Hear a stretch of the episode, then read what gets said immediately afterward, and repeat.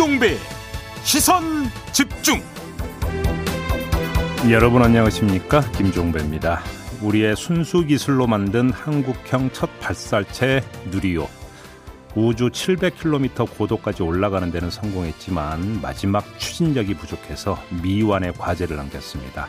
하지만 이것만으로도 큰 성과라는 평가가 지배적인데요. 2부에서 항공우주연구원의 이상률 원장과 이야기 나눠보겠습니다. 국민의힘 윤석열 후보가 어제 전두환 옹호 발언에 대해 사과했습니다. 캠프에서는 아, 이번 일 어떻게 지켜보고 있는지 궁금한데요. 3부에서 윤석열 캠프 종합지원본부장을 맡고 있는 권성동 의원에게 직접 들어보겠습니다. 10월 22일 금요일 김종배의 시선집중 광고 듣고 시작합니다.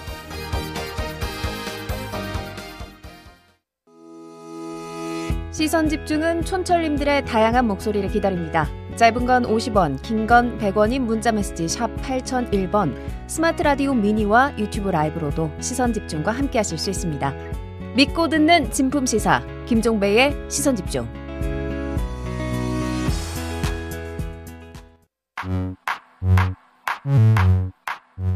뉴욕에 뉴욕 타임즈가 있다면 시선 집중에는 JB타임즈가 있다 촌철살인 뉴스 총정리 JB타임즈 네, 오늘은 안동진 PD와 함께 시선 집중의 문을 열겠습니다. 어서 오세요. 네, 안녕하십니까. 두 달 만에 돌아온 안동진 PD입니다. 네. 네. 본인 스스로도 지창욱 씨의 목소리 닮았다고 스스로 생각을 하시는 거죠?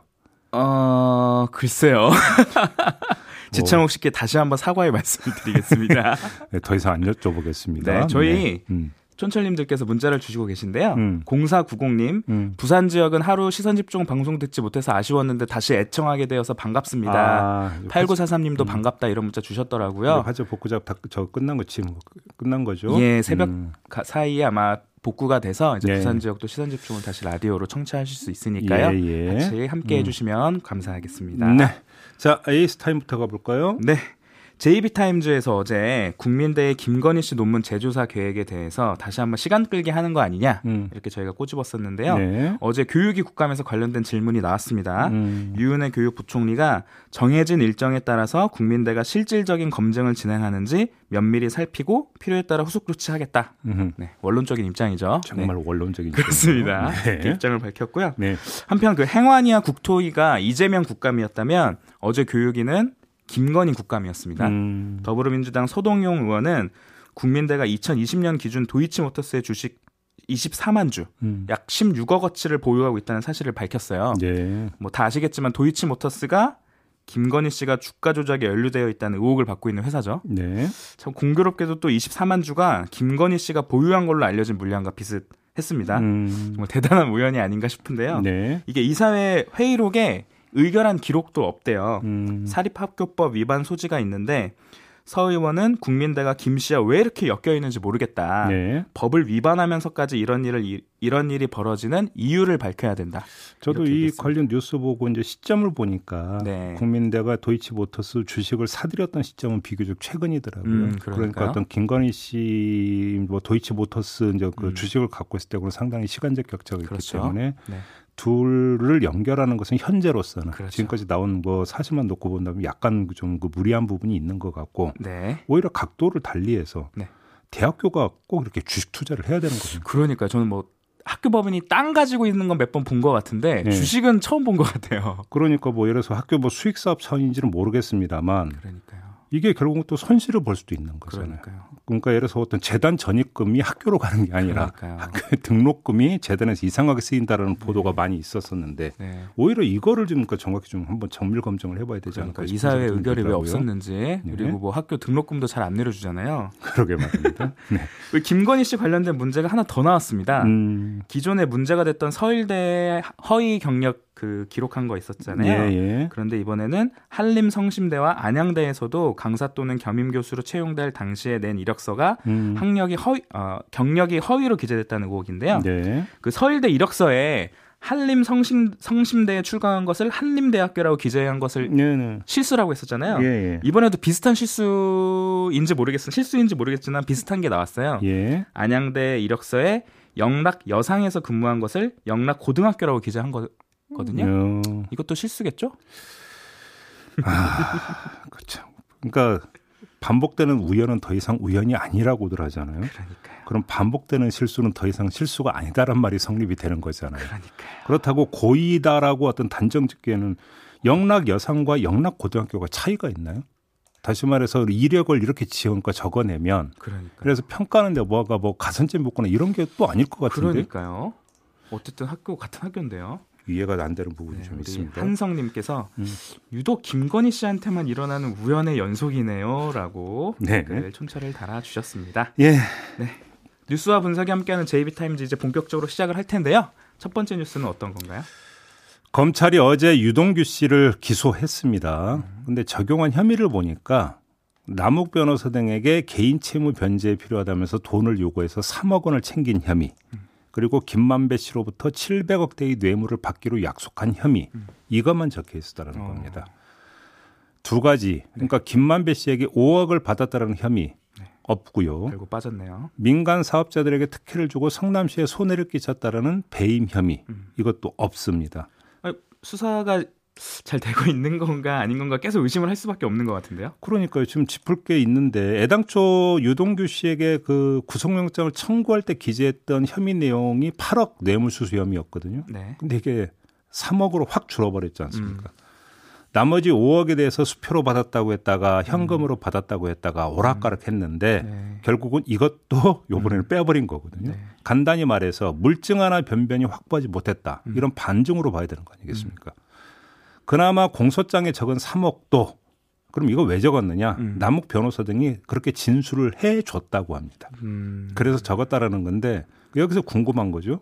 그러면 뇌물 공여죄가 되잖아요. 그러게요. 남욱 변호사는. 음. 근데 왜 이렇게 순순히 진술을 해줬을까 보니까 그 시점이 2013년이라고 하는데 음. 뇌물죄의 공소시효는 7년이라고 합니다. 음, 그러니까 지나가 버린 거죠. 그러네요. 그러니까 아, 뭐 이제 처벌 대상에서는 빠지고 검찰한테는 성의를 보이고 음. 뭐 이런 거 아니겠습니까? 그러게요.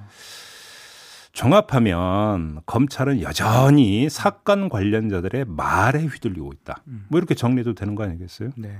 뭐 배임죄 같은 경우는 추후에 추구한다고 했다고 하는데 음. 과연 얼마나 입증낼 수 있을지 그러게요. 지금까지의 어떤 그 수사 성과 놓고 보면 음. 이것도 물음표를 찍어야 될 것 같습니다. 김종희님께서 군불은 엄청나게 필 것처럼 하고 음. 결국은 그냥 묻지마 기소를 했네요. 네. 이렇게 얘기를 하셨는데 네. 그 오늘 아침에 조간을 보니까 음, 수사팀 내부에서 좀 내분이 있었다 그러더라고요. 그래요? 김만배, 남욱, 정영학, 유동규 네 사람에 대해서 대질, 대질 신문을 결국 했는데 거기서 물증도 부족하고 수사 기록 정리도 제대로 안 되어 있는데 주요 피의자들을 한 곳에 모을 경우 오히려 검찰의 카드만 드러날 수 있다라고 음. 수사팀 일부에서 반대를 했다는 거예요. 네. 근데 그 중앙지검의 지휘부가 음. 급한 마음에 대질 조사를 밀어붙인 것 같다. 음. 그동안 조사가 얼마나 미진했는지 드러내주는 한 사례다. 이렇게 얘기를 하더라고요. 어, 대질이 이루어지긴 이루어졌 이루어졌다라고 조선일보는 명시를 했더라고요. 그래요. 네, 저희가 어제 뭐 대지를 했니 안 했니 보도가 좀 엇갈린다고 말씀드렸었잖아요. 네네, 네네. 오늘 아침 조간은 이렇게 돼 있었는데 음. 이렇게 계속 이런 보도들이 나오면 특검 주장도 계속 야당에서 나올 수 있을 것 같더라고요. 그러게요. 네. 그러니까 이렇게 그러니까 지금 여론조사 결과만 놓고 보면 특검 해야 된다는 그 여론이 훨씬 높다는 거 아니겠습니까? 네. 검찰 수사가 이렇게 가버리면 이런 여론이 높아질 수밖에. 없어요. 네. 콜린 제이 님도 음. 특검하라고 일부러 저러나 이런 댓글을 또 달아주셨네요. 예. 결국 그 배임죄 여부가 중요한 이유가 바로 이재명 후보와 연결되어 있어서 그런 거 아니겠습니까? 네. 그래서 국감에서도 계속 초과 이익 환수 조항이 삭제된 것에 이재명 당시 성남시장이 관여가 되어 있는지 음. 아닌지를 두고 여야가 좀 다툼을 있었는데요. 네. 그래서 오늘 조간 보수 언론들 중심으로 보니까 음. 이번 기소를 두고 이재명 후보 눈치를 본 것이 아니냐 음. 이런 분석을 하던데 이건 어떻게 보십니까? 근데 이렇게까지 하니까 뭐 아주 드러내고 눈치 보는 것은 너무 네. 거칠죠. 음. 너무 거친 거고 네. 그런 점에서 오히려 거꾸로 봐야 되는 부분들도 있을 것 같아요. 거꾸로? 배임죄 혐의 입증이 그만큼 쉽지가 않다. 음. 다시 말해서 정치의 영역에서는 목소리 높이면 되는 거지만 네. 검찰 수사는 목소리 높인다고 그것이 입증이 되는 건 아니지 않습니까? 음. 이제 거기에 그, 그러니까 근거 특히 물증을 확보를 해야 되는데 음. 여기서 애를 먹고 있다. 음. 이렇게 봐야 되는 거. 오히려 이렇게 봐야 되는 거 아니겠어요? 네. 또 다른 조간을 보니까 배임 혐의 적용을 위해서 우리 검찰에서 부동산 학과 교수님들을 좀 불러가지고 조사를 했대요. 아, 예. 이 부동산 개발 파트가 너무 어려워서 좀 수사 진척이 안 되는 거 아닌가 이런 생각도 좀 들더라고요. 뭐 그뭐 참고 사항으로 부르기는 했겠습니다만 네. 의견은 증거가 될 수 없죠. 그러니까요. 네. 네. 한번 지켜보도록 하고요. 예. JB타임즈 다음 뉴스는 이 이재명 후보의 행보와 관련된 소식입니다. 네. 오디오로 먼저 들어보시죠. 두 차례의 국정감사를 마친 이재명 후보는 야당과 보수 언론이 왜곡한 대장동 사건의 본질을 최대한 설명했다며 만족감을 나타냈습니다. 가짜 뉴스와 국민의힘의 정치적 선동 때문에 왜곡됐던 많은 사실들이 제대로 많이 교정된 것 같습니다. 국감 전국을 넘긴 이 후보는 광주 5.18 민주묘지와 고 노무현 전 대통령 묘역 참배를 예고하며 본격적인 본선 행보에 들어갔습니다. 경쟁자였던 이낙연 전 대표와 통화하면서 정권 재창출을 위해 협의하면 좋겠다는 의견을 나눈 사실도 알려졌습니다. 다만 이 전 대표 측은 통화 사실이 일부 언론에 공개된 것에 불쾌감을 표하면서 확대 해석을 경계했습니다. 네, 바로 이 전화 통화인데요. 이재명 후보가 그저께 국회 국토위 국감을 받던 도중에 이낙연 전 대표에게 전화를 걸었다고 합니다. 두 사람이 전화한 건 양측이 모두 확인해 준 거니까 이제 사실이죠. 관심사는 통화 내용 이건데 이 통화 내용에 대한 양측 주장에 온도차가 있습니다. 이재명 후보 측 관계자는 뭐라고 설명을 했냐면 이낙연 전 대표가 이재명 후보에게 적극 협력하고 돕겠다고 말했다. 이렇게 전했거든요. 그리고 나서 한 언론이 이낙연 전 대표가 어떤 역할이라도 맡겠다는 취지로 말했다 이렇게 보도를 했나 봐요. 네. 그러니까 이낙연 전 대표 측에서 입장문을 발표를 했는데 양측 캠프에서 역할을 하셨던 분들이 정권 재창출을 위해 서로 협의를 하면 좋겠다 정도의 의견을 나눈 것이 전부다. 추측과 확대 해석은 자제를 요청드린다. 네. 이렇게 밝힌 겁니다. 진짜 온도차가 분명히 있습니다. 양쪽이. 그러니까 이재명 후보 측 말에 따르면 이낙연이라는 주체가 적극 협력을 약속했다 이런 거 아니겠습니까? 네. 근데 이낙연 전 대표 측은 주체를 이낙연 전 대표가 아니라 캠프에서 역할을 하셨던 분들로 바꿨어요. 음. 그 다음에 협력을 약속한 게 아니라 협의 필요성을 말했다로 또 바꿨어요. 네.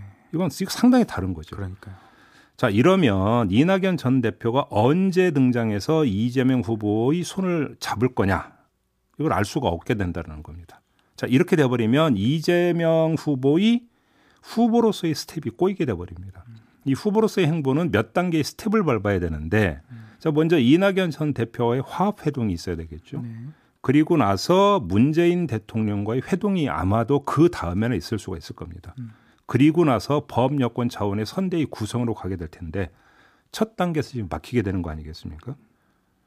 여기에다가 또 한 가지 보도에 따르면 문재인 대통령은 다음 주말쯤에 해외 순방에 나선다고. 그렇더라고요. 그러면 그 전에 이게 이제 그 문재인 대통령과의 회동까지 끝나야 된다는 이야기가 되는데 음. 시간이 촉박하다라는 겁니다. 음. 자, 문제를 풀어야 되는데 문제를 그렇죠. 풀어야 되는 주체는 아무래도 이재명 후보라고 봐야 되지 않겠습니까? 음. 그러니까 이재명 후보가 먼저 손을 내미는 게 사실은 이제 맞다고 봐야 되는데 네.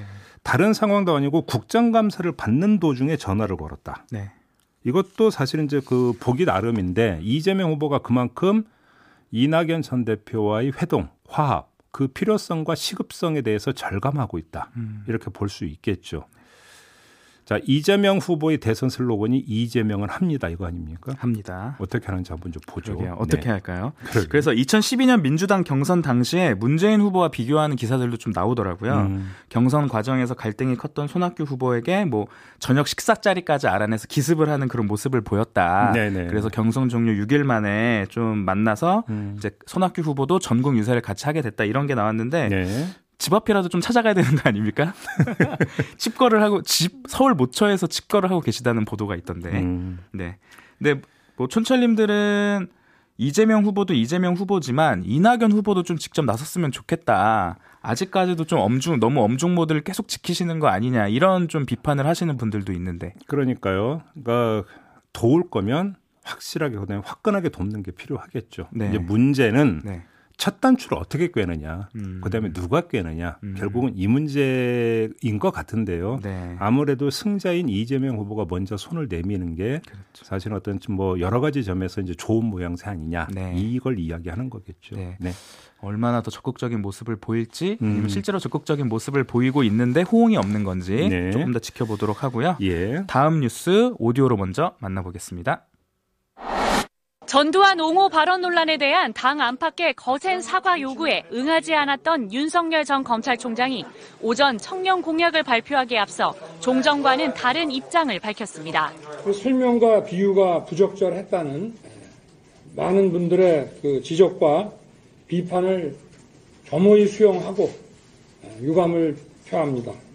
하지만 이게 사과의 의미냐는 질문엔 유감 표현이라고 선을 그으며 전두환 관련 발언은 할 만한 말이지만 비판이 있으니 수용한다는 의미라고 했습니다. 그래도 아 이거는 할 만한 말이라고 생각했더라도 그거를 받아들이는 국민들께서 그 적절하지 않다 그거는 라고 지적을 하시면 그 비판을 수용하고 즉각 진정한 사과가 아니란 비판이 일었습니다. 결국 유감 표명 4시간 만에 자신의 페이스북에 전두환 정권에 고통을 당하신 분들께 송구하다고 적으며 글로 사과했습니다. 네, 어제 이런 일이 있었습니다. 네. 오전 오후에 어, 두 번에 걸쳐서 입장 표명이 있었는데 오전엔 유감, 오후엔 송구 이제 이렇게 나온 거 아니겠습니까? 네. 자, 이게 오전에 입장을 내놓은 뒤에 이제 비판이 줄을 이었잖아요. 지금 이 뉴스 리포트에서도 나온 대로 이게 무슨 사과냐. 음, 아마도 이런 줄 비판 때문에 송구하다라는 2차 입장을 내놓은 듯한데 뭐 평가는 좀 자명한 거 아니겠어요? 계속 고집 피우다가 밀려서 사과한 모양새. 뭐 누가 보더라도 이렇게 바뀌는지 볼 수가 없는 거 아니겠습니까? 자, 이런 모양새를 비치면 송구하다라는 그 뜻이 제대로 전달이 되겠느냐? 그러면 흔쾌히 사과를 받아들이겠느냐? 그 다음에 이거에 상처 입은 분들의 마음이 달라질 수 있겠느냐? 그건 뭐 계산하고 말 것도 제가 볼 때는 없을 것 같은데요. 음, 자, 그래서 이런 말이 있죠. 사고를 치는 것보다 더 중요한 건 그 사고를 수습하는 방법이다. 이런 말이 있거든요. 바로 이번 케이스가 여기에 해당이 되는 경우 같은데 윤석열 후보는 음, 여기서 따라하면 안 되는 반면교사의 역할을 한 것이다. 이렇게 정리를 해도 될 것 같습니다. 네. 그 어젯밤에 이제 새로 윤석열 캠프의 대변인으로 합류한 이진숙 대변인이죠. 네. 저녁 한 방송에서 꼭 사과라는 단어가 들어가야 사과냐 이런 발언도 하시던데. 네, 좀 사과를 듣고 싶은 어, 국민들의 마음을 좀 이해해 주셨으면 아니 그러니까 뭐 좋겠어요. 송구하다도 사실은 뭐 그러니까 사과의 뜻의 표명이죠. 그렇죠. 러니까뭐 이제 글자는 다르죠. 네. 그러니까 그게 중요한 게 아니라 사과의 마음이 정말로 그러니까 담겨서 제대로 전달이 되느냐 이걸 이야기하는 거 아니겠어요? 네. 근데 어제 뭐 아마 많은 분들이 보도를 보셨을 것 같은데요. 수습이 안 되게 만든 두 가지 일이 더 있었습니다. 음. 하나는 윤석열 후보의 인스타그램이었는데요. 사과 요구가 빗발치던 그제 밤, 그 자신이 돌잡이 때 먹는 사과를 지고 있는 사진을 올리면서 지금도 과일 중 사과를 가장 좋아한다 이런 글을 썼어요. 네. 사과 요구를 장난스럽게 거부한 것으로 오해를 샀는데 음. 뭐 캠프 측은 전두환 발언 논란과 무관하게 어릴 적 가족들의 일화를 연재 중인 그 부분이다 이렇게 해명을 했는데 음. 이런 선거 중에는 이런 오해 살만한 거 하나하나 특히 캠프도 같이 또 조심을 해야 되는 거 아닐까요? 아니 오얏나무 아래에서도 각건을 고쳐매면 안 되는 시기잖아요. 그러니까요. 근데 정말로 그러니까 그이 그러니까 해명 그대로라고 한다면 음. 지금 아직 경계 모드가 제대로 탑재가 안 돼 있다. 네. 이렇게밖에는 평가를 할 수가 없는 거죠. 그러니까요. 오히려 그게 더 문제인 거죠, 사실. 네. 그죠. 저는 이 인스타그램에 좀 불쾌하는 댓글들이 많이 달렸을 줄 알고 제가 한번 들어가 봤는데 음. 귀엽다, 너무 어. 예쁘다 이런 글들이 굉장히 많고요. 아, 지지자분들이 이제 예, 아무래도 찾겠죠? 네 아무래도 SNS에 그렇다 보니까 음, 음. 가장 제가 인상적인 건 왕세자 같다는 댓글이었습니다. 네. 아 예. 왕과 엮이시면 별로 안 좋을 것 같은데 또 하나는 바로 우리 고정 중에 한 분이신 우리 김재원 최고위원 음. 어제 최고위원회에서 부동산 원전 정책 두 가지만은 문재인 대통령이 적어도 전두환 전 대통령에게 배웠으면 좋겠다. 저는 전두환 정권 같은 정치 체제가 다시 우리나라에 등장해서는 안 된다고 생각하지만 그 시절엔 취직도 잘 됐고 아파트 당첨도 쉬웠다. 음. 적어도 먹고 사는 문제에선 그렇게 희망이 좌절된 시대는 아니었다. 이렇게 말씀하셨거든요. 아. 참. 그러니까 그 윤석열 후보의 발언이 문제가 되는 것은 네. 독재자를 향해서 음. 공과를 논하는 것 자체가 그건 가장 잘못된 접근법이다 이거잖아요. 그러니까요. 근데 지금 김정은 최고위원도 공과를 지금 나눠서 지금 이야기하고 있는 거 아니겠습니까? 네. 뭔가 지금 상황 돌아가는 걸 잘못 읽고 계시는 것 같습니다. 그러니까요. 네. 이 지도부에서도 좀 수습을 해주셔야 되는데 더 이런 바로 논란이 돼서 참 안타깝다는 생각이 네. 들고요. 3431님의 촌철로 마무리하겠습니다. 네. 사과는 좋아하시는데 감은 떨어지고 배는 산으로 가네요. 윤 후보님 시선 집중 좀 제발 들으세요. 라고 아, 듣고 있을 수도 있어요. 그러니까요. 네. 좀 나오시기도 하셨으면 좋겠습니다. 네, 오늘 오후, 오후 5시 반에는 또 국민의힘 대선 후보들 간의 두 번째 마스 토론이 있거든요. 예. 이것도 기대됩니다. 어떤 발언들이 나올지 그러게요. 한번 지켜보시죠. 자, 이렇게 마무리하겠습니다. 안동진 PD였습니다. 수고하셨어요. 네.